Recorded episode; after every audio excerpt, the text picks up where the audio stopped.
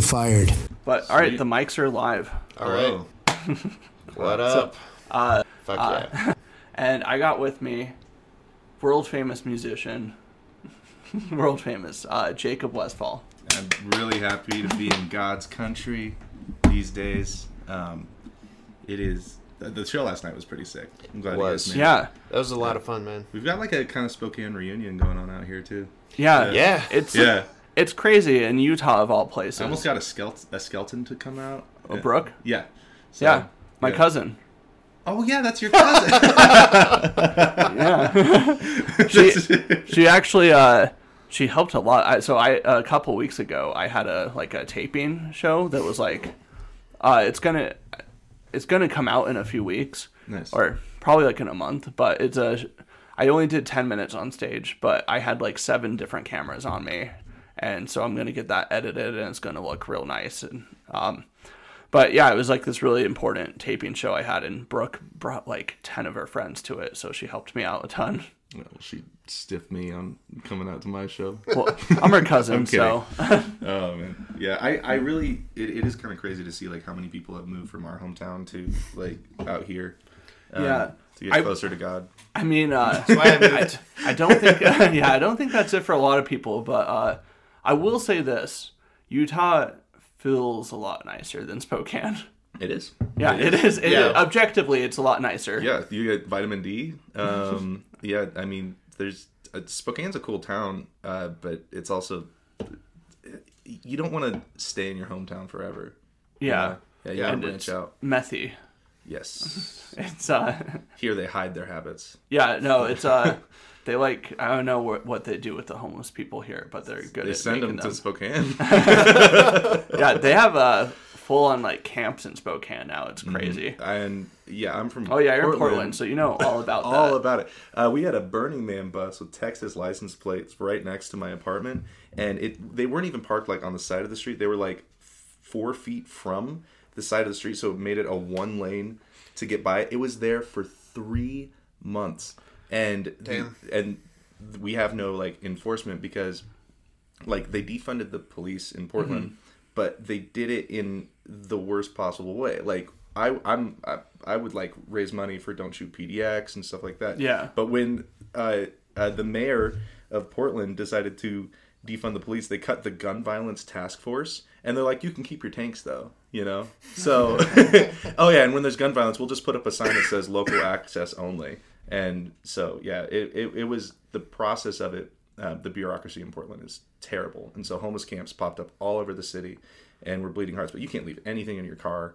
Um, I've I've had my car busted into. So is it like Twice. Because when you first moved to Portland, like 2013. 2011. Uh, 2011. I, I my parents told me we were moving to Portland a month before we graduated high school, Okay. and then two days after we graduated, after we walked, uh, we moved. Dude, I didn't know about this. We left So- immediately. okay. Yeah, and I I- had no I- money, no job. I was 18, and um, you know, I was kind of in a situation where my my dad was super controlling. He wouldn't let me have a job. He said, "You work for me." It's like a mafia family thing. I guess I don't know. Um, but uh, yeah, we went from Spokane to Portland, and then I like lived in this like really beautiful home on the mountains. But I didn't have any friends, so I would just play guitar and write songs in a treehouse. You know. So did I don't remember you playing like instruments in high school, but you I knew you played piano. Yeah. I remember you like every time. I won senior year high school talent show. I, Yeah, dude. Dude, Yeah. I I never went to a talent show in high school. That's you. You have talent, but though. Yeah, yeah, I have talent, I guess. Oh man. Dude, they Um, were. Uh, I, uh, do you did you go to the senior all nighter when we graduated? Yeah, that's where didn't you win money by with your super long tongue? Yeah. And I won money with my weird frog trick. Oh, really, dude? I, I didn't even want to do it. I uh like people were like Drew should show his tongue, and people like started chanting for me to do it. That's I got- awesome. I got thrusted on stage, stuck out my tongue, and got like a hundred bucks. Yeah, yeah. Dude, the only thing I remember about that night, I won't say her name, but there was a girl uh, who, at the very end, she showed her pussy to everyone. Yeah, that's the only thing I remember. I missed out. I'm so happy you had that experience. It was a nice memory, dude. yeah. Well, so the, the the the throat thing is kind of funny. So if we had a video, but like I can inflate my neck like a frog. This I remember that. and I got onto American Idol uh, back in 2019, and they asked me if I had any weird talents. I was like, I did this a senior year. Screw it, let's see what happens. And they said, Oh yeah, Katy Perry can do that too. And I was like, You're setting me up to be like one of those she bang guys, you know, like she bang, she bang. Yeah. one of those Yeah, Yeah, yeah. And uh, they put me in there. I sing a song, or and um, and they asked me. They're like, "Hey, so it says you have like some talents here." This is before I sang. It says you have some talents here, uh, and you and Katy Perry share one. Can you do it? And I'm like, "Oh no, okay." I, and then Katy goes, "I can do it too," and she starts inflating her neck like a frog, and I do it back. And then I pointed at Lionel Richie and Luke Bryan, and I say, "You guys make frog noises, and we'll do the frog face." And they did it. And she comes up to me and she goes, "You touch mine, I'll touch yours." And she puts her hand on my neck. I put my like the back of my hand on on her neck, and she goes, "I feel like I found my other weird." And gives me the sweetest hug. Um, and yeah, that's uh, the closest. So I've you ever didn't become the. Shebang guy. No, no, it was definitely different. William Hung. I know his name. He's uh he has a Christmas album. Bang guy, his name She has a- William Hung. Yeah. and he has a Christmas album. Uh cuz Amanda will play like uh what's like Ratchet Ho Christmas music. Um, Mariah Carey, All I Want for Christmas Is You. Yeah. Uh, Amanda, that's Ratchet Ho. That, that guy is on meth playing that intro. that piano line. So uh, Amanda will play that, and then I will like counteract by playing William Hung's Christmas album. Unironically. and I, mean, at Completely first, ironically. at first it was ironic, but after a while, I'm like, oh, this is good. Like this is this is. That's also happened like with comedy. Like there's this comedian who I discovered, like he's an East Coast comedian, and he's like jeez. really bad. but like I've like You're a bad person. I'm not. Uh, but I like I've watched so much of this dude stand up, like making fun of it, that after a while I'm like, it's good. Like, like I like He got you. I get he it now. got you. I get it now. Yeah. I uh, I have a very important question about Katy Perry. Okay. It's very serious, man. I I expect it to be very respectful and uh, uh, serious. Is so so just America needs to know. Uh, so she's a famous pop star. Does when you got close to her, did she smell like sulfur? Oh, okay. This is crazy. Wait, what does that mean? So this is this She's a is demon? something. she didn't smell like sulfur. She smelled very human, but she had oh, that's a good cover. I swear she's a demon. um when promised when we hug Idol. you know like it's Uh-huh. it's such a natural human response you you you hug somebody and it's like like you you naturally inhale it's just Mm-hmm. what happens Sure. and uh we hugged and i was like she's been in the studio for 12 hours in full dress and makeup and there was some bo there that Mm-hmm. was pretty prevalent um and it just like made me think damn I, she puts her pants on like everybody else like it's just a human here Breaking. yeah, yeah, definitely News. human. Katy Perry stinks. That's what I got. Yeah, yeah. If if you don't take a shower, you're gonna stink. Um, and uh, yeah, she's beautiful and really like funny and easy to talk to. But um, yeah, it was just that like moment. I was like, kind of stinky. All right. How was that whole experience doing uh, the show? Couldn't you also try The Voice? Yeah, so for both of those shows, I did a blind audition for The Voice in front of Uh-huh. the four judges, but I was one of the last ones to go. Uh, they sequestered us in a hotel. Um, I can't talk a ton about it because I have a non-disclosure agreement, Uh huh. but um, uh, they um, sequestered us in a hotel for a month, and then we uh, uh, they took our like phone and laptop in the last week, so you didn't know who got through and stuff like that. Mhm. and then they put through 16 people every day um, and they wouldn't announce who would go through. And on the last day we had 96 people and we whittled them down to 20 and we heard through the grapevine there were like six or eight spots left. And when all the spots are full everybody else gets flown home. Mhm. i was the second to last person to go. There was one spot left or well uh, they aired it as one spot left um, so i was the third to last person to go um, there's a spot on Team Gwen and a spot on Team Alicia, and Adam Levine was like, after my audition, I didn't get any shares to term. He said I would have had you on my team, but my team filled up right before you. I'm so sorry. Um, Blake Shelton didn't say anything. Gwen Stefani gave me the worst music advice I've ever heard. Um, she's like, I think you could have picked a different song. And in my head, I'm thinking, the producers picked this song, Bad Blood by Taylor Swift. Oh, that's what you're saying? yeah, so I, I like mix it into the the Ryan Adams version of it, um, which I guess Ryan Adams canceled now, but um, uh, the uh, the version uh, that I sang, like it was a, a cool version of it. Um, and Alicia Keys did give me good advice. She said, "I felt like your performance changed when you didn't see chairs turning around, and it affected you. And I was really close to turning around, but I'm waiting for like somebody." As, with my last spot to really be a game changer. And the guy that took her last spot was Chris Blue, who won the show. Um, and so uh, that was both of those experiences added a lot of growth. They were pretty traumatizing, but they sit you down before that, and you have to answer a 528 question true or false, like scantron, and saying, "Do I see dead people? Are people trying to kill me?" And then if you pass that, No, you're not crazy. yes, uh, and That's then. If, wild. if you pass that, then they have you sit down with a guy that does background checks on you to make sure you're not an actual criminal, um, and there aren't people chasing you. I was I had just gone through a breakup at the time of Idol, and he goes, uh, "Do you think she could try to hurt you in any way?" I'm like, "No." and then um, they sit you down with a psychiatrist, and the psychiatrist goes, "What's the worst thing that's ever happened to you?" And you have to tell them. And uh, then if you pass all that stuff, then you can meet these celebrity judges. So, yeah. That makes That's- sense. Dude, that's crazy. Yeah, yeah, there's a lot that goes into it. Um, and that's just kind of like baseline for all these reality TV shows. Dude, so let's rewind. So you did play like music in high school, but I wasn't very aware. I Yeah. feel like uh, a bad friend. Oh No. shit, did I? Oh no, I'm good. um, no, I was not too aware. 'cause I knew you played piano. I didn't know you played guitar, and I didn't know I didn't that. start playing guitar until I was 17. Okay, that's Yeah. probably why I didn't know. Yeah. And then I didn't know that you like weren't like you sang.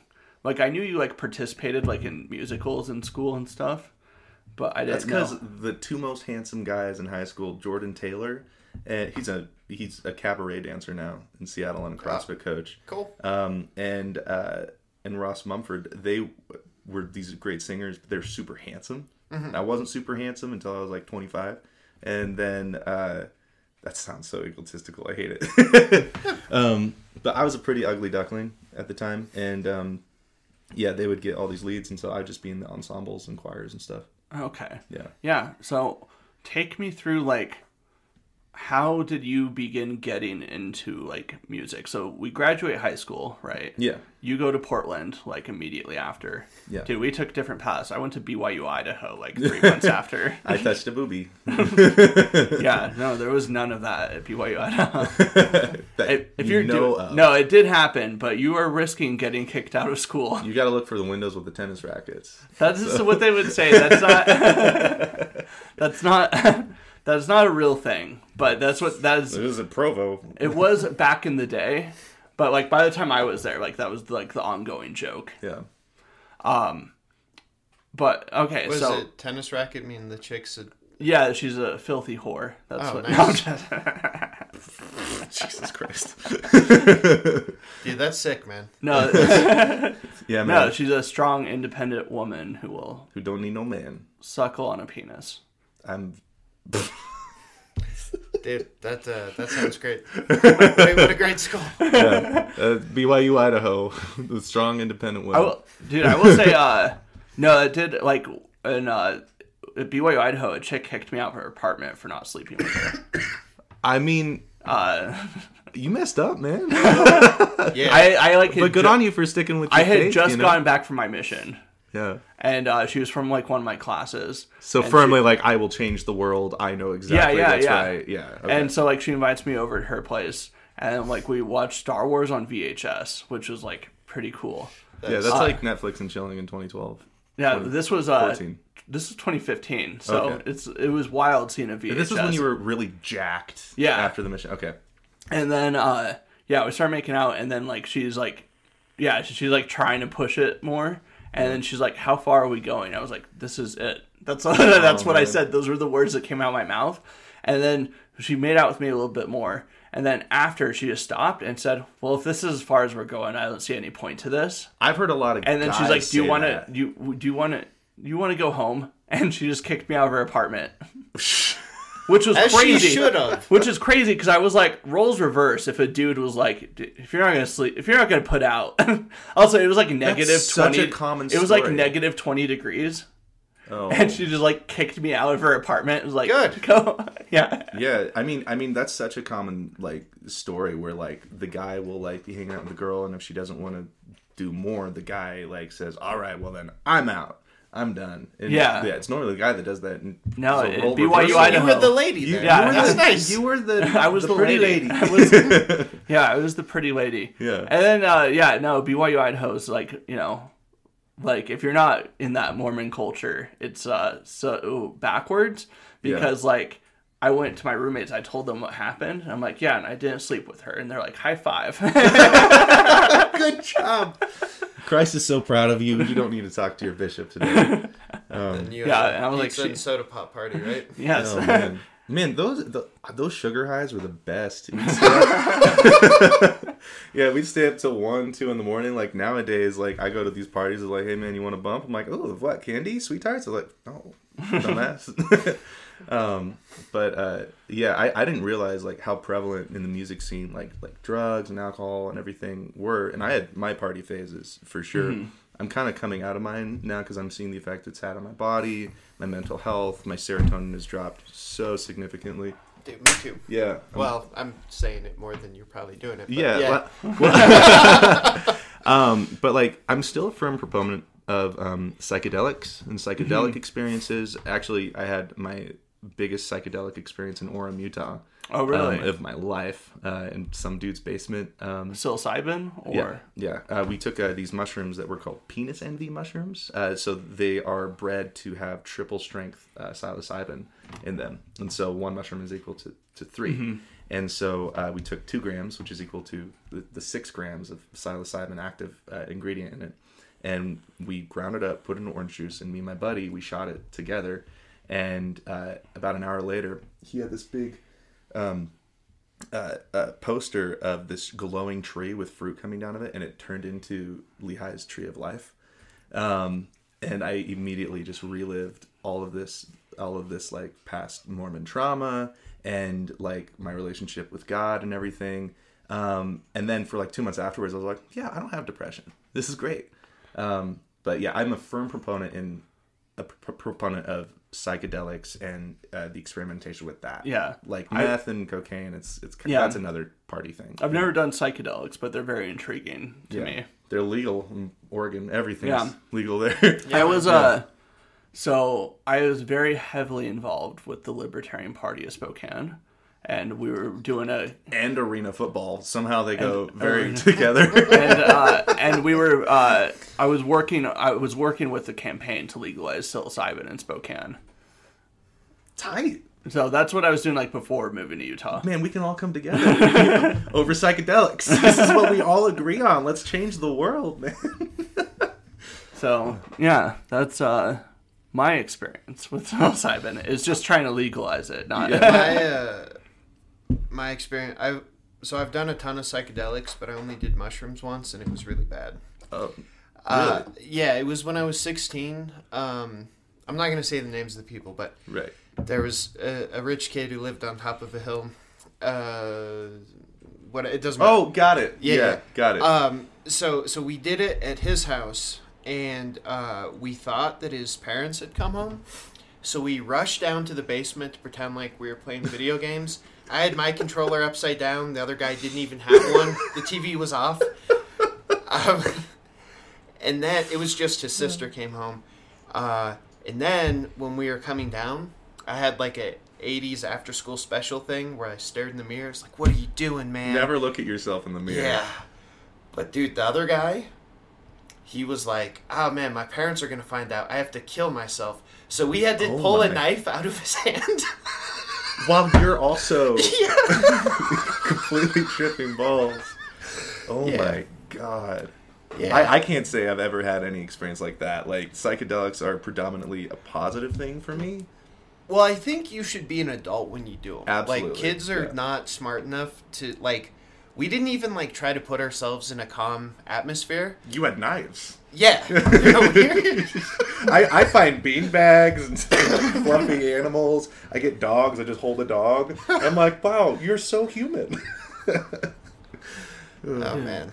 So let's backtrack though. Uh, so we graduate high school, right? Right. You go to Portland, and then like how far after that you start like doing music? and psychedelics. And psychedelics. So, um, uh, so I moved to Portland, and then I started getting involved with the jazz program at uh, Mount Hood Community College, um, and then uh, eventually uh, that turned into me doing theater, improv, um, and then I took a kind of left turn and I started doing uh, Spanish, um, and so I ended up becoming a Spanish major in college. And because they cut the music department's funding, turns out that uh, the uh, administrators administrators of Mount Hood were embezzling the scholarships for the music department and like putting it into their own money, stealing money from the school. It was crazy. Like they just Yeah. resigned. They never had any criminal prosecutions, but it ruined the lives of a lot of young like like kids, these college kids. Yeah. So they cut the music department funding. I started doing Spanish, and I went to Costa Rica for a few months, and um, and I lived there, and I would live off of uh, the equivalent of twenty bucks a week, and every week I would I because I was playing guitar and I would learn these covers in Spanish, um, and a bunch of English songs. And uh, I'd play them in these bars, and I'd get another twenty bucks, and that would get me through uh, to the next week. Um, and uh, and then my host family would constantly bring over like these these like really beautiful uh, Costa Rican girls, and they like they were trying to marry them to me or something, and uh, uh, they would uh, say toca la toca la guitarra, toca la guitarra para para ella, and I would um, like play the them an Adele song like never mind I'll find someone like you, you know, because that's when Adele was first cool. Yeah. Um, and uh, they'd like look at me and they go, "Me encanta," like I love it. And I look at them and then I realize we can't talk about anything. like, this is it. This is the end of the road.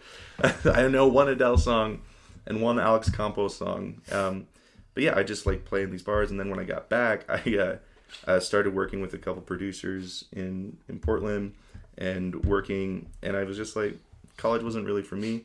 Um, and uh, I worked at Guitar Center. I worked there for about a year, um, and I got fired because I stole my manager's passcode uh, and was discounting deals like five, ten percent. And I became one of the top salesmen in the Pacific Northwest. But they didn't like that I have problems with authority, and so to be fair, his password was QWERTY one two three. So it's kind of going on. I ran into him like two months ago. He's, he's super cool. Does he still work there? No, no, no. He's he works at IKEA now. He's moving on up. Uh, that's such a bummer. Um, and then uh, I got fired from Guitar Center, and I'd been playing a couple shows here and there. I wasn't good at music by any means. Um, I was a guy with a decent voice that could play guitar, but um, I called up every single booking agent I knew with a winery and everything, and I booked about 20 gigs that August, and I made five grand in a month playing music. And Oh, I was wow. like, what? I can do this for a job? I was 21 years old. And uh, yeah, I just uh, kept doing that. And it, it's feast or famine in music. So from June to September, you make mm, 80% of your income. And then you have like these regular gigs on the side. Um, but yeah, just kept doing that. I've had like a couple odd jobs here and there. Um, like a Starbucks barista for two months. I just ended up, you know, smoking cannabis with my manager uh, a bunch, and then um, quit after two months. And then uh, once COVID hit, I did contracting work for like six months. But okay. yeah, and then I got that sweet, sweet PUA uh, that got me through a year. So that's the Reader's Digest version. of Okay. it. Dude, Yeah. that's sick. So you've mostly made your income off of music. Yeah. By like the vast majority of it off For of the music. past eight years, I've been a full time musician aside from Dude, that's not. I mean, things. I think Clayton and I both. I mean, we're doing. So that's the one thing I want to compare and contrast. Um, comedy versus music because they're way different. more difficult. music is more difficult. No, comedy Dude. is more difficult. I've. uh I mean, I will Here's fight you. here, here's here's why I, I listened uh, to a comedian talk about it recently. Here's why. Uh, one thing that sucks about comedy, and this doesn't make it more difficult, but it definitely like sucks about it, is that if you're bombing and you're having a bad set, it's really bad because like everyone in the audience is like, I can do that. Oh man. Yeah. But like if Yeah. you are a little off, people are still like, I can't do that. Mm-hmm. You know what I mean? Yeah. Like last night, I mean, you looked like a rock star up there, and Clayton and I would man. have to practice for years to do what you were doing last night. But I'm not funny. I'm just confident. That's that's what we were talking about. Yeah. So, like, when you get started, like, did you start going to like open mics? Because for comedy, so if you're a comedian and you're going to start, you have to go to open mics and perform in coffee shops or bars, and and even if you are actually making money doing comedy, you still have to go to open mics because the difference between comedy and music is music you can practice in a studio, you can practice at home, you can get better at it without being in front of an audience. Comedy, you can't get better at all unless mm-hmm. you're in front of an audience because you don't know what works or what sticks until you actually try it in front of a live audience. yeah. Um, Yeah, I'd say that's really similar. Um, at, at, at the foundation, they're both entertainment pieces. I think the thing that we're selling on stage is escapism. Um, like last night, the theme was a lovesick Valentine's. you Yeah. know? So everybody that was really lovesick and single on Valentine's, they came out to the show. The people that were married did not show up except for you. You know. Yeah. Um, which I appreciate that you and Amanda would would make Dude, that Amanda loved sacrifice. Yeah. yeah. Amanda, yeah, Amanda loved it. She thought it was really impressive. Sweet man. But yeah, so that's uh crazy. So I wonder, is there because there isn't comedy, like there's lots of like petty small drama and like comedy. Music's full of it, is it? okay just you put you put um 50 to 100 20 to 30 year olds that are all pretty young attractive talented charming in a community there's gonna be drama. Yeah. there's gonna be drama. Um and it can be from the dumbest thing to like more serious things. Um and uh you know you kind of have to really like navigate through that. Um i mean recently i've been like really trying to um because i really do care about this community that i'm helping to cultivate um, with a, a buddy of mine. His name's Christopher Worth, and um, and we like to bring. We host this songwriter night where we bring these young songwriters together to share in their growth and the, the magnification of their talents. Um, yeah, and so you're you're kind of in this like position of um, like I, I was here 10 years ago i was Uh-huh. doing these open mics and i really looked up to these people um, and we just want to put together these these dope nights but yeah there's a lot of drama there and in i guess i'm somewhat of a public figure in portland at least and um, and anybody like i'm still human. I haven't dated a lot of people. Yeah. i've dated four women over the last eight years. And um, well six years. And uh, you know people really want to have op- opinions on that.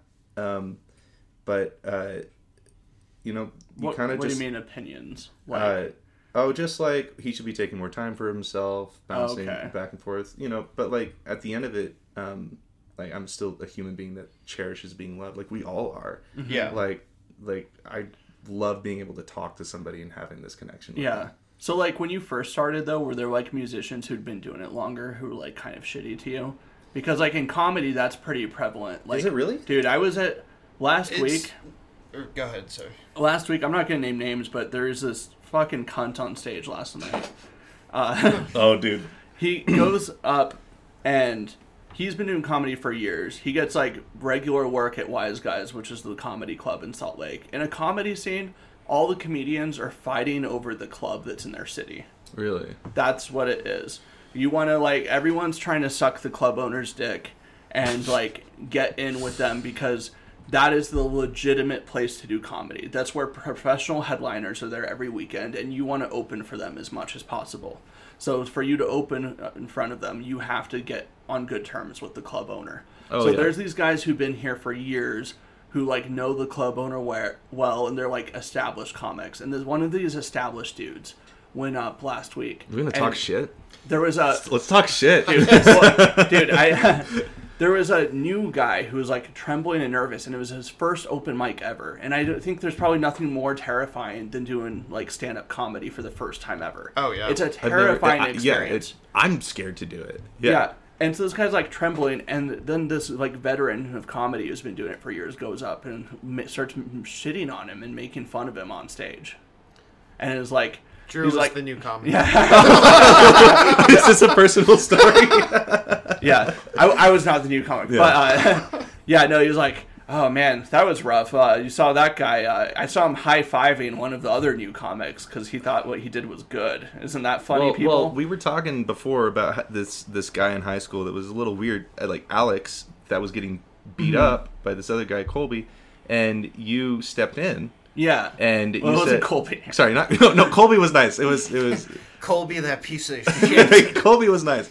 Colby was nice. Uh, uh, but like you stepped in, and he wanted to beat on, up on you. But it, Yeah. it takes a community to stand up for the people that aren't. uh, I've seen people come in from their first open mic and they have bombed, and then five years later, they have a thousand followers on Spotify Yeah. and Yeah. a million plays on a song because they had the support system of a leader in the community that like wants to have their back. Yeah. Yeah. When it takes a lot of work at these things to get good, like to think that someone like who is new is going to be good. Yeah. Like it's such a shitty thing to sh- to like shit on someone who's brand new, like whether it's music or like comedy, because like I think your ego is already very fragile if you're starting. I don't Oh, know how it was for you, but for me, like it was. And uh, when so Clayton and I both started stand up in Spokane, and it was not like a super inviting environment when we started doing stand up. Like the veteran guys who were like the established uh, comics at the club really like would look down on like the newer comics. Yeah. Um, but I mean, you know, dude, I think it's. I mean, I guess I don't know about with music how it is, but I think with what we do, it's. uh I don't really worry about No. people like that because the thing is, that's like a loser mentality, Yeah. and so people like that are only gonna go so far, man. Yeah, Like, No, it it still like uh it still fucks me up a little bit. Yeah. Because like when I started, there were like people who I thought they were funny, they were good. And then when I would talk to them off stage, they were really shitty to me. 'Cause, Never like, meet your heroes. They didn't re- man. they didn't respect me because I was like newer, and I I sucked. Like I watched my comedy from when I first started, and I like cringe. Well, like they're, watching they're it. trying to climb a ladder, and you don't have anything for them to offer. Yeah. You know, and like, it, and it happens all over the place. I'm not going to name names, but I had a friend who's a pretty established artist that opened up for a very famous artist that y'all know, and that artist was opening up for a world famous artist that just won a Grammy, and uh, and they were supposed to hang out at this artist's New Year's Eve show, and the artist that opened for the major artist said wouldn't respond to my friend's text, even though my friend is an established artist herself. And so, because this opener was still trying to chase the ladder of becoming a world famous Yeah. musician, um, and when you have that, this is why like I'm obsessed with sunflowers. Um, is sunflowers are the tallest growing flower, um, at least in my non botanical knowledge, and they cannot grow tall when they're alone. The lonely sunflower dies and it wilts. They grow tall when they are together, and their roots help them grow tall. And when you have roots and community, you grow tall together, dude, right? that. Yeah. Oh man, I get it now. The patches, that's dope as fuck, dude. Damn, So that's so cool, dude. that Holy that is shit. cool, and that is uh that's really good because like I think a lot of people have the I'm trying to start a cult, man. They- Come on. people have like a, a pie mentality where like there's a like a finite amount of pie and someone has taken a slice of the pie. And so you kind of people act like you have to be aggressive towards No them. such thing. but that's not how it is. There's Mm-hmm. an unlimited amount of potential for everyone. Like it's not just there's not like something that's set in stone. That this is the amount of success there is in the world. And there's only a hundred units of success to distribute to the world. Well- and so grab what you can. You know, I think I think both in comedy and in music though, like 20, 30 years ago, that was kind of true though, because like you couldn't there wasn't as much room for like independent stuff. Yeah, the internet has opened things up Yeah. a lot Yeah. more. Um, Uh, yeah, one no, of the craziest things that happened at an open mic with the internet is right before COVID. There's this girl. Her name was Olivia Klugman, and she came to this open mic that I hosted.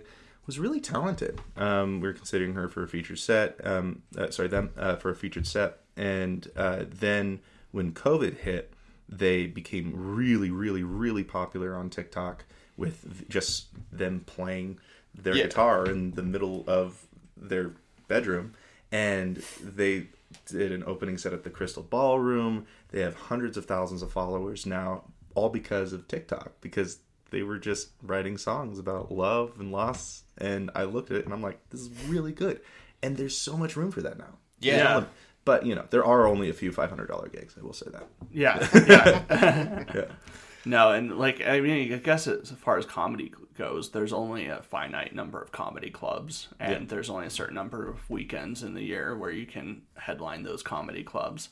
So that's there, where it does kind of turn into a rat race in that sense. But I, I have- think, sorry i didn't mean to interrupt oh no, no, no, we're, I but I do think like people getting independent and opening like there's this comedian he's like more famous i'm not gonna even though it's not like someone who i know but uh, definitely someone who i don't respect when i like comedy. But he did say something good. He was talking about like this club that rejected him for years and uh, when he did that city he sold out a bar next to the comedy club uh, to kind revenge. of That yeah to kind of show that uh, so like even though he couldn't get his foot in the door of the club, there is still kind of like a finite, not not finite, but like unlimited amount of spaces where you can do your stuff. yeah Because if you can't get into the comedy club, you can go elsewhere. And I assume music is the same thing. You can go almost anywhere and do music. Yeah, I mean, yeah, I mean, uh, you can bomb anywhere. yeah, but I mean, like, like Provo's been really cool, Provo and Salt Lake, because uh, my buddy James Robin, James McIntyre, like started getting me into the scene. Uh, we met on my first acid trip I was ever on, and he was this huge Australian lion-looking man, and uh, and he's like, "Oh, hey, Jacob, you you're a little messed up in the head, but you, you seem pretty cool." Uh, that's a terrible accent. he's gonna make fun of me for that. Um, but yeah, he brought me into the scene, and uh, this scene's so supportive, man. Um, Yeah. yeah.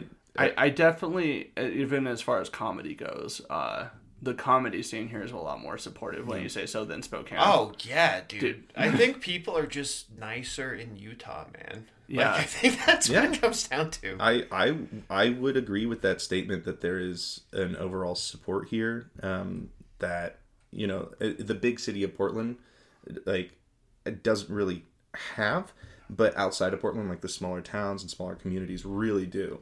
Yeah. And so yeah, and also it's a, a West Coast thing, the LA thing that kind of trickles into Portland. Right. But yeah, our little community that we have in Portland is really really beautiful. So yeah, man. Dude, so I was going to ask you uh, some questions. that's a list. Yeah, yeah, That's yeah. a sorry, man. I am a rambler. no, no. Uh, this is a pretty. It's a structured podcast, but it's also unstructured. Okay. Like if we go for a rant, I'm gonna let it fly because it's more entertaining than Let's trying go. to stay within the structure. Do we have a time frame or how we doing? Um, we're at 40 minutes. I keep it anywhere between 45 minutes to an hour 15. So Okay, we're tight. on we're on Let's track. Um, so the first question was, have you ever been fired from a job before? But you already Yeah. answered that. Is that. So was Guitar Center the only place you've been fired? Uh, well, I quit Starbucks after working there for two months, but I quit to transfer, and I just Uh-huh. kept my discount, and I kept using it on tour. and I would give them my number. They give me you know dollar lattes while I'm on the road. Saves me a lot of money. And after three months of doing this, my manager called me up, and he was like, "Jacob, I, did you quit?" And I'm like, "Yeah, I don't think I'm coming back." He's like, "Well, I got to take back your discount." I'm like, "I understand." He goes, "It's been an honor serving with you." And that was it. yeah, but yeah, we get fired from every gig. Yeah. Yeah, because there's no guarantee at the end of it. Wait, fired from every. Yeah, after your show, after you get your two hundred dollars, like that's it. Yeah. Yeah. I guess that's a. You get Never- fired from every gig. I never thought about it that way. Yeah, and they either want you back or they don't. Yeah. You've uh well you've made way more money in I have not made a lot of money. than I all. have in comedy.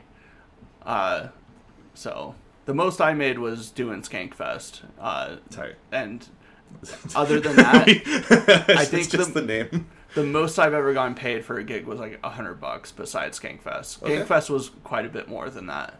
Uh, but other than that, it's there's not a lot of money to be had in comedy. But like for so for music, you can like do other things. So like, do you like work like weddings or like Yeah. do any?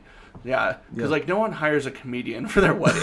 like Yeah, you can't hire a guy to do a Bill Burr cover at your wedding. Um, yeah, I I've played a couple. Uh, I mean, most of the time we just want chill, feel good stuff. Comedy, I think, is on the extreme of emotional response. Yeah. you either hate it or you love it. Yeah. Oh, Um, yeah. And with music, you can just be listening to somebody like, that's nice. Yeah, and, and I think all humans love music. I and there's very few people who are just few. like I hate music. I don't mess with those folks. yeah, that's that's one percent of the population. There's a sizable percentage of people. Is that a true statistic? Did you just make that I up? made that up. I Okay. made that up. It might, Eighty-seven percent of the population has herpes. it's true. but um, no, there's a definitely a higher percentage of people who aren't fond of comedy. Or so it is trickier. That would uh, that would be fun though if someone hired a comedian to do their wedding. I think someone should try that someday. Yeah. I uh, I saw, uh, I saw a video once. This couple actually did hire a comedian, and uh, the comic was making fun of the band because they were like guys in their like late fifties Like doing. dad rock. Yeah, they were doing like uh, Eagle covers. You know, the Eagles, and uh, The- they're whatever. You know, you know, you know that band. I love the Eagles. Me too. But uh, they were just doing like 70s rock, and they were like guys who would have been young in the 70s. And the guy was just like, ah, you guys will never make it. You're losers. And then the band tried to fight him.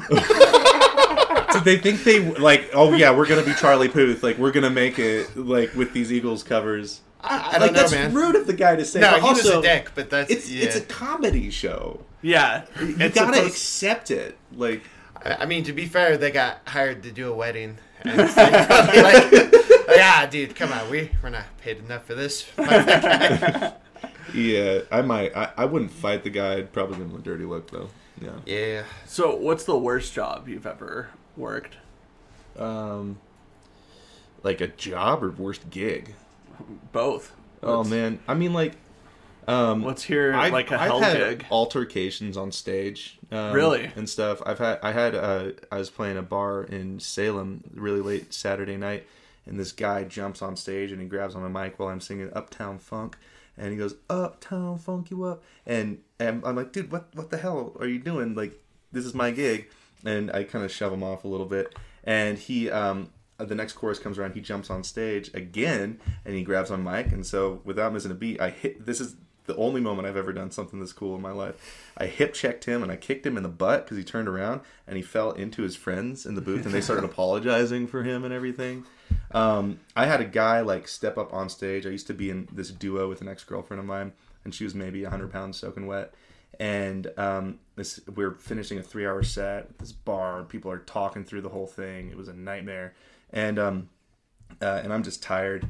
And uh, this guy goes, "Oh, you know any Maroon 5? I'm like, "Yeah, but we just got one more song tonight. This is the end of our set, so we're not taking requests." He's like, "Come on, I know you know some Maroon 5." And he takes a five dollar bill out of his wallet, crumples it up, and puts it into the tip jar. He's like, and steps on stage to the girl I was seeing at the time and says, "I know you know some Maroon 5."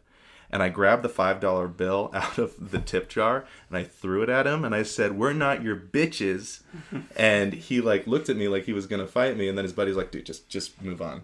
Um, like I, you, you Well, you deal. can't be that tough if you're like, I really want some Maroon 5 right now. that doesn't strike me as a Yeah. dude who's like, the song he was "Hey, asking mister." for was "Easy like Sunday morning." yeah, that guy's not gonna fuck anyone up. Oh man. Um, but yeah, I mean, like the altercations. I've had a guy like trip on my music, st- my my music speaker, Uh-huh. and it, uh, f- had fall over onto the stage while he was drunk, and he bashed his head in, and like there was blood all over the stage. Oh, um, yeah, and then uh, random middle aged ladies coming up and groping you and saying you remind me of my son. it's it's it's a wild world out there, man. Um, but yeah, I, yeah, that that was probably one of the more shitty gigs I've had. Um, and uh, yeah, but Yeah. uh, Guitar Center for Music Goes to Die. So. that's where, uh, that's with comedy. Uh, What's the worst gig you've ever had? Ooh, um, I'm trying to think. I've had some bad ones. Uh, the worst one I've had, I guess, could have been the one I did at the Spanish Fork bar. That that was a rough room, dude. Yeah, there's uh, this room in Spanish Fork. It, it was called Maple Mountain Bar, but then they rebranded the week I got there. Uh, and so it was like a real country hick bar, and they rebranded to the Shaka Island Bar and Grill, so it was like all like Hawaiian themed. Okay. And they like Colonizers. yeah, they like they like redid the room like the week of the show. And this week, like I think they sold like five tickets and they like left the TVs on in the room, which does not work for stand up. Stand up you have to have an attentive audience for a good show. Like Yeah. I don't know if that's how it is necessarily for music, but you can kind of like if if I'm playing my original songs, it really matters. If I'm just doing covers in a bar, Yeah. like I kind of want to watch the game too. Yeah. You know. So like if it's comedy though, you have to have the audience paying attention. Yeah. Uh, there was like this table in the back of like bachelorette uh, party, and they weren't paying attention. best And best crowd. So I just I like really care. abandoned my material like five minutes in, and I'm just like trying to riff with them, doing crowd work back and forth. Yeah. So what what's something you asked them? I don't. I just remember how soul sucking it was. Not, I don't even remember. The I only remember how much I wanted to die. and uh, I pissed off the owner because uh, the place like was a country fill like bar, but Yeah. then they put like sea turtles and stuff. So I was like, "Oh, this looks like a good place for a hate crime and a luau." and uh, that pissed off funny. the owner of the bar. Uh, so it was, uh, yeah, that sucked. I mean, I guess I told you about the New Year's Eve gig I did, uh, but that was like actually a the one where they were chanting Post Falls, yeah. USA. so this was this is like real fresh in my memory. This was like two months ago. So it was in Post Falls, Idaho, New Year's Eve, and it was like sold out, like packed room. And so I see the room, and they're like, it's a good room for comedy, like dark, uh, just a spotlight on the stage, but it's a really dark room. You know they're gonna pay attention, and the band who was closing out the night. So they did comedy from eight o'clock to ten o'clock, and then after that they were gonna have a band and like dancing until the. That's kinda tight. New Okay, Year's. yeah. Yeah, it was a good setup. Uh, so the band set up like their mics and everything, and for some reason, like the microphones they use aren't like good for like speaking. They're good for singing. I don't know. I don't know anything about. There's a whole lot about audio we'll talk about Yeah. after this. So They're great for- they're these great for microphones, speaking. what they were like, if I just like held it off a little bit, it wouldn't pick up my voice. Okay. And so like it really like I never like had a microphone react this way ever. And Were I you holding it like John McCain? Like he couldn't lift up his arm? no, I I uh I like I held the mic like how I would normally would hold a mic. Okay. Um. So I get up there and the mic is bugging out on me immediately. And so I'm trying to do my jokes and then people are yelling, We can't hear you. And I'm like holding it up to me and it's like you can hear it projecting and then it wouldn't project and it would like cut out. Got and it. then they are picking up on what I'm saying. Uh, and then it, I'm like, okay, so I'm like getting to the setup of my first joke, and right as I'm about to deliver the punchline, the mic goes out completely. No, you probably had a bad cable. Probably, I Sorry, don't know. my, my I- tech brain can't dude, turn I- off right I- now. How do we fix this? I have a savior complex. Yeah, complex. and then for like comedy, you can't really save it because you're if you're building a setup to a joke and then it cuts out. And Yeah. so I get I get the new that mic. that is a bummer. Oh my gosh. I get the new mic, right? They hand me the new mic, and uh, then I'm like, okay, well now I have to like kind of do the setup again because I can't just say the punchline Right. because it's been like a minute that it took them to replace the microphone. That's terrible. So then. I like I do the setup as fast as I can again because they heard most of it, and then I get to the punchline and it gets like tempered like laughs because Oh, it just the momentum was like taken out, and then. I told you what I said before, but uh, I said I met a vet today. By vet, I mean the kind that helps, uh, the kind that helps animals, not the homeless kind.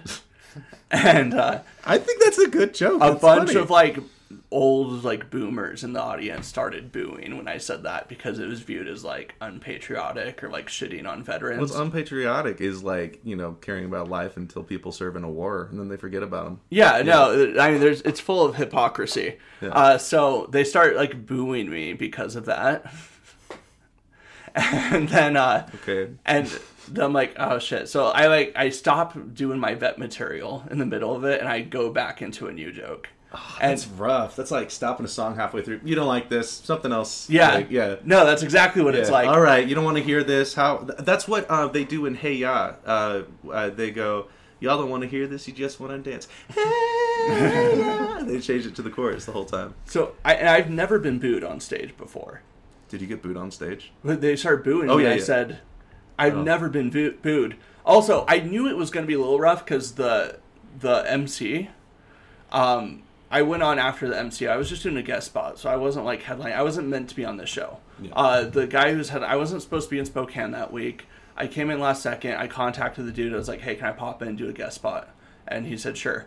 Uh, so it was like all last second, but the MC was really terrible at comedy. That like sucks. really unfunny. Also, I, I asked him how long he'd been doing it. He's like nine years. I'm like, holy shit. Uh, like when you meet someone who's been doing it for nine years, they better be killing. Isn't there a scene in uh, some like old kids movie where somebody says, "Yeah, I played piano for 12 years," and then they go up to play piano and they're terrible, and they're like, "I never said I was good." yeah. Yeah, so they um they booed what I said there. I go into my new joke. My new joke lands and they get laughs. Yeah. Uh, which was just me saying I was like say it real quick. I say I hate vegetables and I hate vegetables so much I even unplugged my grandpa. And like Oh they my start God. they laugh at that and like that's funny. And then I'm like and then I'm like, you guys uh I still stand by. They only care about life when you're in the womb. And then, uh, then I'm like, you guys are really turning on your own, own right here when me making jokes on grandparents. and then I lost them again. uh, and then I do like a joke about depends, like my grandpa wore depends before he died. That's not true, but these are the jokes. And then Yeah. I'm like, uh, and I'm like, have you seen the boxes for depends? They're pretty crazy. Like, instead of having really ripped dudes yeah, that's wearing the, diapers. Yeah, that's the joke. And, like instead of like old people modeling the diapers, they got like jack dudes in their twenties. And I'm like, what kind of advertising are they going for? Like sometimes after CrossFit, I shit my pants. And they laugh at that. They think that's funny. And then I'm like, I that mean, could happen. and after the I've come close. after that, sure. I'm like, but I bet a lot of you guys wear depends. and like then I lost them again. So like every time I thought I was winning them over, I thought I because like usually you can like fuck around with the audience and they appreciate it. They'll laugh. Like I can say something like, "You guys look like you wear depends," and they will laugh. But this audience was not laughing. And so Jeez. I'm like, all right, well, I'll just end with this joke here. And this, my last joke bombed. Um, uh, I, I had a joke about freaking advertising and how there's a store in Utah. This guy backed out of his driveway in a hurry and ran over his 10 year old son. And uh, that's not the funny part.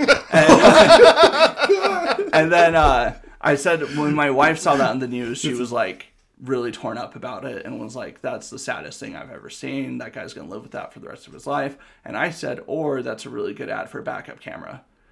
oh, you gotta get hired in marketing, And man. they, uh, wow. Dude, they booed, and that was my last joke. My last joke bombed. And one guy yelled, "Get off the stage!" As I'm putting the mic in the mic stand, I'm like, I'm already getting off. Uh, but the MC who went on before me was really bad, and he got booed off stage, like really booed off stage. crowd. Like, they, and you- they you- were like, they were coming for blood. They were like, "Boo, you suck!" And they send him off the stage. And so that was the environment I got thrusted onto the stage. And You're then not like your friends. with my microphone getting cut out and everything, it was just uh it was an experience. I think I called Clayton like immediately and was You like, did. dude, you don't believe what happened. You were crying like, Dude, girl. I, I thought I was gonna crush. I like saw the crowd beforehand. It was like a packed room and I was like, oh, this is gonna be a really good show. And uh it was not. dude the uh the worst show i ever did um i did it was uh bucks one of bucks showcases and uh so i had just turned 30 so i did a bunch of jokes like ah man it's crazy that i'm 30 now it's i'm all old and stuff and all the other guys in the showcase were all in their 40s so they all went on after me they're like ah man this guy's a pussy right guys But the thing is, is that you won that night because they kept coming back to Right. it. They kept coming back to, even though it was a roast, right still coming back. They're Yeah. like, man, this guy's dick still works. Like, it's all good. So yeah, oh that- God, I'm young and hot. Like, you're old. I, I'd say usually for comedians, bar shows are rough if the like the establishment doesn't know. the right um, environment for comedy because it's the you same need you need music. TVs turned off. Yeah. You need like lights dimmed uh, because you need everyone's focus to be on the stage. Yeah. For I, music, I imagine somewhat similar if you're playing originals. Yeah, I mean, like if, if somebody comes wants to come to a show of mine, like what we're selling is escapism, and people want to forget their lives for an hour or two. Um, and so you go in there, and the first thing I do is I create a soundscape on stage. I have like all these instruments come in, and the arrangement sets up the tone for the rest of the night. And then we do like a super serious, intense, hooky single, and then I play like, and then I played Bad Boy. This is about everything I wished I was when I was 18 years old. It's about Clayton Palmquist, and then um, everything I'm so glad I'm not now that we're 30. You know. yeah, I caught that last night. I was like, damn, that's a good burn. Um, is that song? Did you really write that about me, man? No, no, Okay. no, no, no, no, no, absolutely not. Um, it was. Uh, uh, I don't care that much about that. Um, It was about. Uh, I was. I was seeing this girl when I was, but I wasn't seeing her. I had the nice guy complex, which is where if I'm your friend and you can cry on my shoulder, then maybe we'll eventually date. I'll be your emotional boyfriend, which is like really toxic. I think, and I'm really glad I got out of that headspace pretty quick because there's still people that still live in that incel headspace Oh yeah, Um, that's a loser mindset for sure. total loser mindset. Um, and so, uh, so uh, this girl was like only dating these like guys that were screwing her over. And so I wrote the hook. The hook was like, "I'm not a bad boy, but I could be your man." And I showed it to my producer. He's like, "Jacob, you're an idiot." And I'm like, "Why?" He goes, "Girls love bad boys." And I was like, "Oh, okay." And uh, I, he used to come to all of my shows and and write down two page critiques of my sets. And one of the critiques that he wrote down was, "Why is it that only middle aged women want to fuck Jacob?"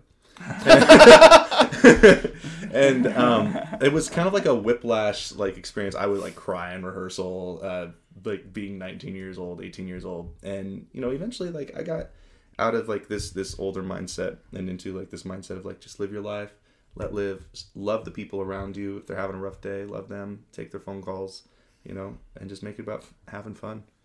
Yeah, It's beautiful, man. Dude, the feedback sucks sometimes. Uh, I- it was pretty funny. I though. got so last year was like a whirlwind for me, like comedy wise. It was definitely like the most work I've ever gotten, and it, Good. things. Yeah, like my goal is by the end of 2024, it's my full time job, and I've uh, I got onto Skankfest, which was my dream comedy festival. Like all my heroes, my dream festival is Skankfest. I know Yeah. saying that out loud is like, dude. And my wife and I, we prayed that it would go well. So we're we're, we're, talk, we're talking to God. I'm like, took the sacrament I'm like, before this. I'm like, dear oh. God, please help me do well at Skankfest. so that I may be surrounded by cocaine. yeah. Oh, dude, I was like, it's an- Skankfest is anarchy. It's like the most rabid comedy fans in the world. biker There's coke. That's drugs- drywall and meth. dude there's drugs everywhere like i was sitting down on a bench and like people just sat next to me like is it okay if we do coke right here i'm like i guess so like i don't but um it, i mean it's a crazy fun festival uh there's comedy shows from noon until two in the morning and there's five my kinda there's five Alright. theaters and there's shows nonstop in all five theaters Nice. and there's different like themed comedy shows there's live podcast there's like so many different things going on then in the middle of the festival they have a boxing ring and all their dumb fans will fight each other and knock each other out They gotta Yeah. have great insurance for that. Wait, they, they, they fight?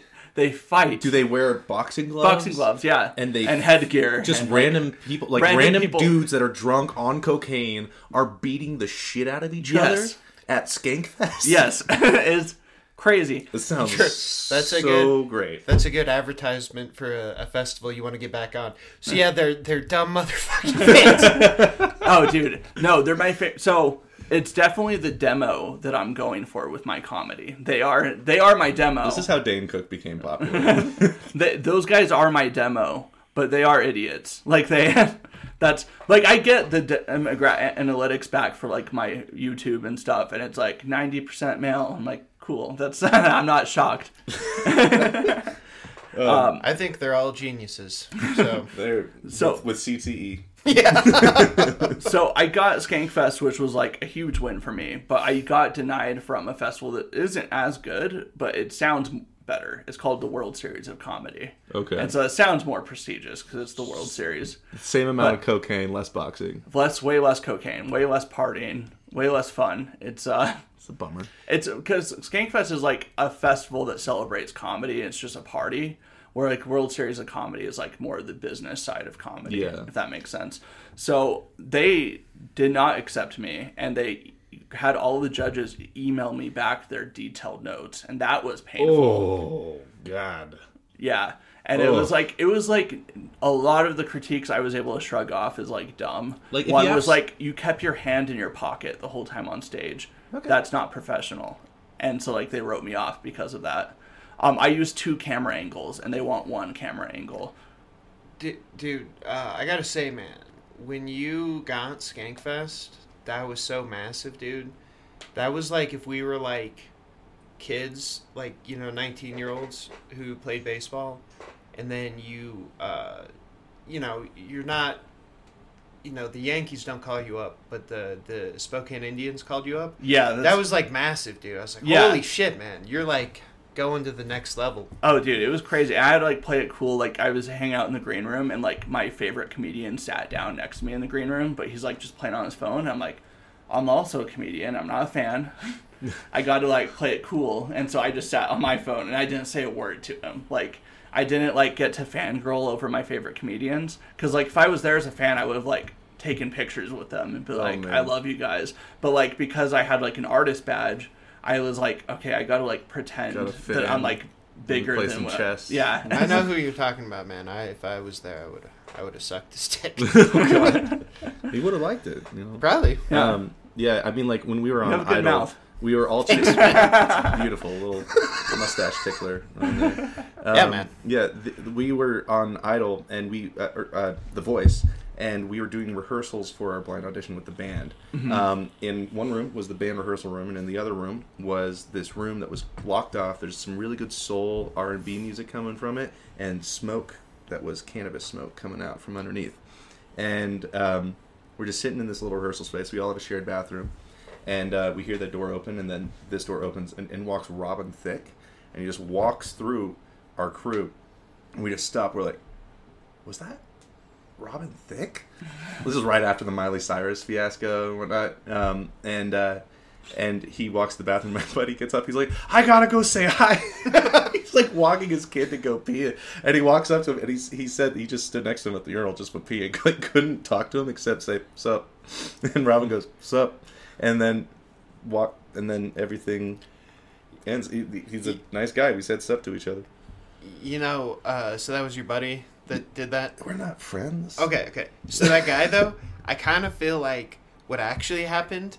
This isn't a visual podcast, but I feel like he he's uh, was pissing next to him. He looked over. He's like, "Sup, man?" Oh man, I I I don't know. I, I'd probably, if I was like at a urinal with Robin Thicke, would probably look down just to double check, you know, and see comparison is the thief Dude, of you joy, you know. Dude, you Six just- three, handsome, You just look down at him, and all you say is "nice cock." Guys are so weird, man. Yeah, yeah. Um. What, what what else do you want to talk about dude, so besides Robin? I, I got I got the? I got the spicy questions here. Okay. Oh god, is I- this where I get canceled? Yeah, this is where you get canceled. Which this isn't. Let's get fired because you don't have a regular day job. You are an artist, All right. so you're. A, Let's get so canceled. let's get canceled. um, first question: Vladimir Putin. Putin. Vladimir Putin. Dude, I'll edit that out. I'm not going to look stupid on my own podcast. uh, Vladimir Putin. He hasn't won the war in Ukraine, so should the people of Russia elect someone who can get the job done? I I don't think there's going to be an election, man. I I think they've tried and it's not going to happen. Um, and uh, But if they could elect someone who'd win the war, that would be good. uh, I gotta say, I, I I think the Ukrainians. Uh, okay, like Russia's probably about to figure out why the United States doesn't have free healthcare, um, and I, I I don't think that there is a Russian that they could elect that would win the war in Ukraine because they've got basically the United States, which has the largest and second largest military in the world. So, and then Russia's kind of like throwing their shit at them, and then we have like one nerd that's like sitting on a drone, hitting a button, and then dropping bombs on these like Russian invaders. So, yeah, I, I, I don't think they're gonna have elections at that point. So you're racist against Russians. Good. Uh, that's I. What what did they say in comedy? You got to double down. Xenophobia is fun. Yeah, Uh, yeah. Only against white people yeah, which Russians are white. and Asian. And yeah, but You get a two for that. That's nice. I'm so canceled. all right, all right. What's next? all right. So next question. Uh, delivery is what's key on these questions. Uh, So close close mic technique. I don't know any of these, by the way. so- Okay. so gay people over the age of 55 they shouldn't have the right to vote right oh, like because you know they're gonna die soon and they don't reproduce so like they're not voting for like their children's future. And like straight people we should cut them off at like 70 right Ah, Drew, you probably should have gone through some of these. uh, uh, my my answer to that question is uh, we should limit the voting age from 18 to 50 for everybody. 18 to and 50. because we have these 80 year olds in Congress, but especially and the gay ones Uh, the I think the gay ones are brilliant. You ever been to Palm Springs, man? When I go into a gay club, I can undo my shirt. I get hit on by everybody there. It is the most confident I've ever felt in my life. I just get to dance while I'm sober and just have a good time. Maybe I'll get a smooch. I don't know. sounds like fun I beautiful. feel really confident. Yeah. Dude, you should be a politician. You handled that great. yeah these questions are all about trapping people in a corner But Oh yeah. man, we were on the debate team Yeah. together. Okay, this is, I'm I'm ready for it. Let's okay go. next question uh age of consent way too high right oh my god Thoughts? Woo! You know, you know, they just uh, in Wyoming they were they tried to pass a ban on child marriages and raise the age of consent to 16 for marriages, and then the Republicans, uh, like Matt Gaetz and crew, they were like, "No, no, we gotta keep it lower." like they were defending it. Uh, Clayton just saluted the flag of Cascadia. It's beautiful, Um, man. Yeah, all Good right. man. You know, I will say one time, uh, this uh, Well, I don't know what you could add to this. That would be quality. uh, so there's this show, this comedy show they do in Spokane called the Drinking Debate, and they would I, I kind of love that. It sounds like Spar. yeah. So bit. comedians get drunk on stage and they debate like dumb topics, and one of the one of the questions was we should change the age of consent. It didn't say like which direction, and this chick was on the team that we should change it.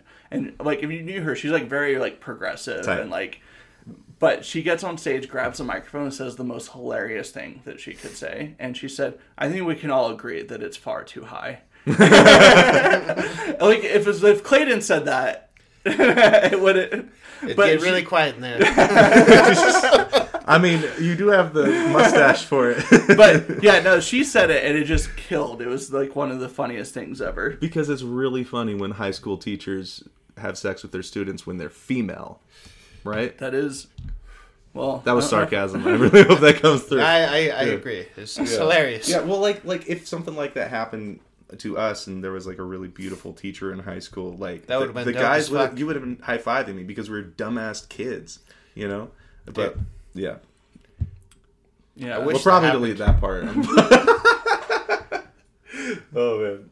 All right. didn't that happen at our high school? Yes. Uh, yeah, yeah, yeah. That yeah, it did happen too. Was it your tap teacher? Uh, no, my tap teacher was a man, but uh, I I mean, no, I know uh, there was at least at least three female teachers that were accused of that. Oh my uh, God. Yeah. was it all just one really handsome guy? Well, all the all the lady teachers were pretty hot, so whoever they did that to, you know, is a, Yeah, you had some pretty beautiful teacher. I I had some crushes on my teachers. That's for oh sure. yeah, man. yeah. Dude, I only remember Like like having Miss like Miss Miss uh, Miss Rose. Oh yeah, remember? Miss Green. Oh Miss. Yeah. Dude, I I, was- I real, are these real names? Yes. We're just saying random names. I I only remember having like old hag female teachers. Like yeah, I- Miss Rose was the she was she was gross. Oh, man. Um, Green though, dude. No, Miss Green. Great. Yeah. Beautiful, beautiful. Catholic. Strong. Was constantly pregnant. Yeah. Had like four kids in four years somehow. Um, Yeah. yeah. It's a good, good Christian woman. All right, what's next? So yeah, next uh, let's get canceled question. Is it okay for oppressed people to be bigoted? Like, because there's something really charming about like an old black man who's like super homophobic. I really want you to finish this sentence. Yeah, no, I just finished it. okay. like you meet an old black man who's like, you know, who they lived through like Jim Crow, Okay. and they're you meet them and they're like very homophobic. Well, you know, It's kind of fun, right? well, you know how in our church they say it's okay to have gay thoughts as long as you don't act upon it, Yeah. right? Is that is that kind of how you feel? I think like I've gone through a lot of changes in my life. When I was 15, like from a Yeah. kid to 18, I wasn't a piece of shit, but I was a really conservative guy. And when I mm-hmm. moved to Portland, I realized really quickly that like if I had any of those bigoted thoughts, anything like that, like these involuntary thoughts, like, those are not okay. And if I ever wanted to like fall in love and date somebody, I had to reform my Republicanness mm-hmm. and like kind of be more progressive. So like, I think like like bigoted is a mindset, but it's also, um, like it's more funny to see me watch a really racist dude bomb, uh, thinking he's right, Oh yeah. than watching somebody try to transcend it. Yeah. Dude, Yeah. that's always fun. That uh, that'll that'll happen sometimes, where uh, guys who d- don't have uh, any nuance at all try to do uh, similar stuff to certain people, Mhm. and uh, yeah, that's always fun. Dude, you remember?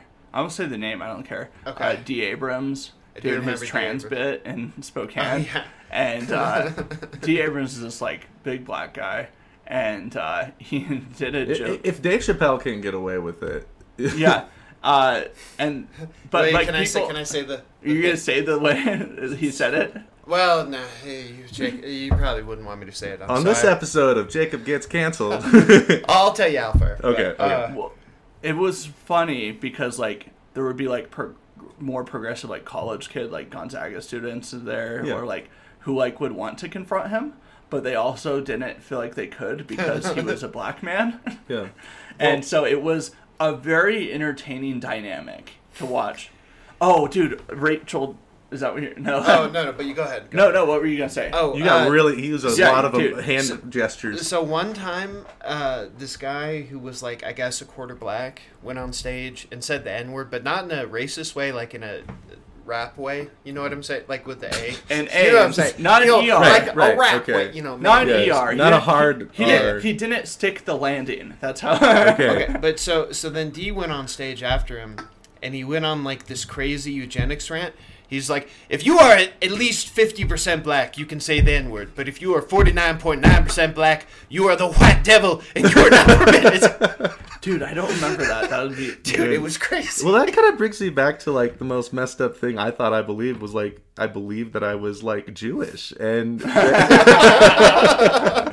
Dude, I I I guess I kind of look Jewish according to some people. And your showbiz career would be so much farther. Oh you- man, I'm just- oh man, I don't disagree with you, um, but uh, uh, Just change your last then- name to Goldberg, Yeah, man. it's West- fine. Westfall Westfall's too German for that. Um, so I got that those ancestry results, and I'm just white. I'm a white mutt, and uh, it was just kind of a bummer because apparently it's not it's not true. Um, but yeah, I Dude, We're you're going on, you're in somewhere with Hollywood. You're doing the voice in American Idol, and you're like, yeah, I'm part of the club. well, I'm one of you. yeah, uh, ignorance is bliss. Let's just say that. Yeah. no, that's fun. Okay, so this is the last question, and uh, this is the one I end every episode with. Okay. Okay. If you were to nuke one country and wipe it off the map, which one would it be? And We it can't can't say- be the United States. If we were to nuke one country, um, I'm so sorry, Clayton. Probably the Vatican. Yeah, Smart. Uh, that's All right. What's Although, What's your second choice? Because the Vatican has been picked on this podcast before, so It I'm, try- I'm trying to get a new country every time. Also, I am getting a map for our studio, and we're crossing countries off every episode. okay. What what has been crossed off so, so far? India, Italy, North Korea, South Africa, uh, not Mexico, um, uh, Canada, uh, Algeria, and, That's so and random. Niger. Okay. Uh, and I think that's it. I think that's it. All right. Off the top of my head, that's what I can remember. Um, uh, man, uh, this will be the most messed up joke I've ever said. Let's just triple down and do Japan, man. I mean, if, if we're the only country that's nuked somebody. Let's let's just really tap into our insecurities and be like, no, I got to do it again. Dude, there's a comic here who uh, does a joke about that. Uh, the age of consent in Japan apparently is 13. and he's like, you know, they've been nuked, so all bets are off. Like, Um, that that the story is is that um uh w- w- the first uh, nuclear bomb was dropped on Hiroshima, and then um this guy uh, was there with his family, and he like they sheltered and they survived. They're in the perfect zone to survive this nuclear bomb, and where he went a couple weeks later was Nagasaki, oh no. and he sa- and his family survived a second nuclear bomb, and he lived to be like in his mid nineties. so you're saying radiation's good for you? Uh, that is a a little bit, a little bit, a little bit. I mean, like like uh, that the the whole like culture behind Japan. It's it's like a culture I really respect. There's significance in like so much that's going around. But um, uh, uh, uh they, they got some some interesting uh porn, man. yeah, Their their dicks are weird, man. I. Pixelated.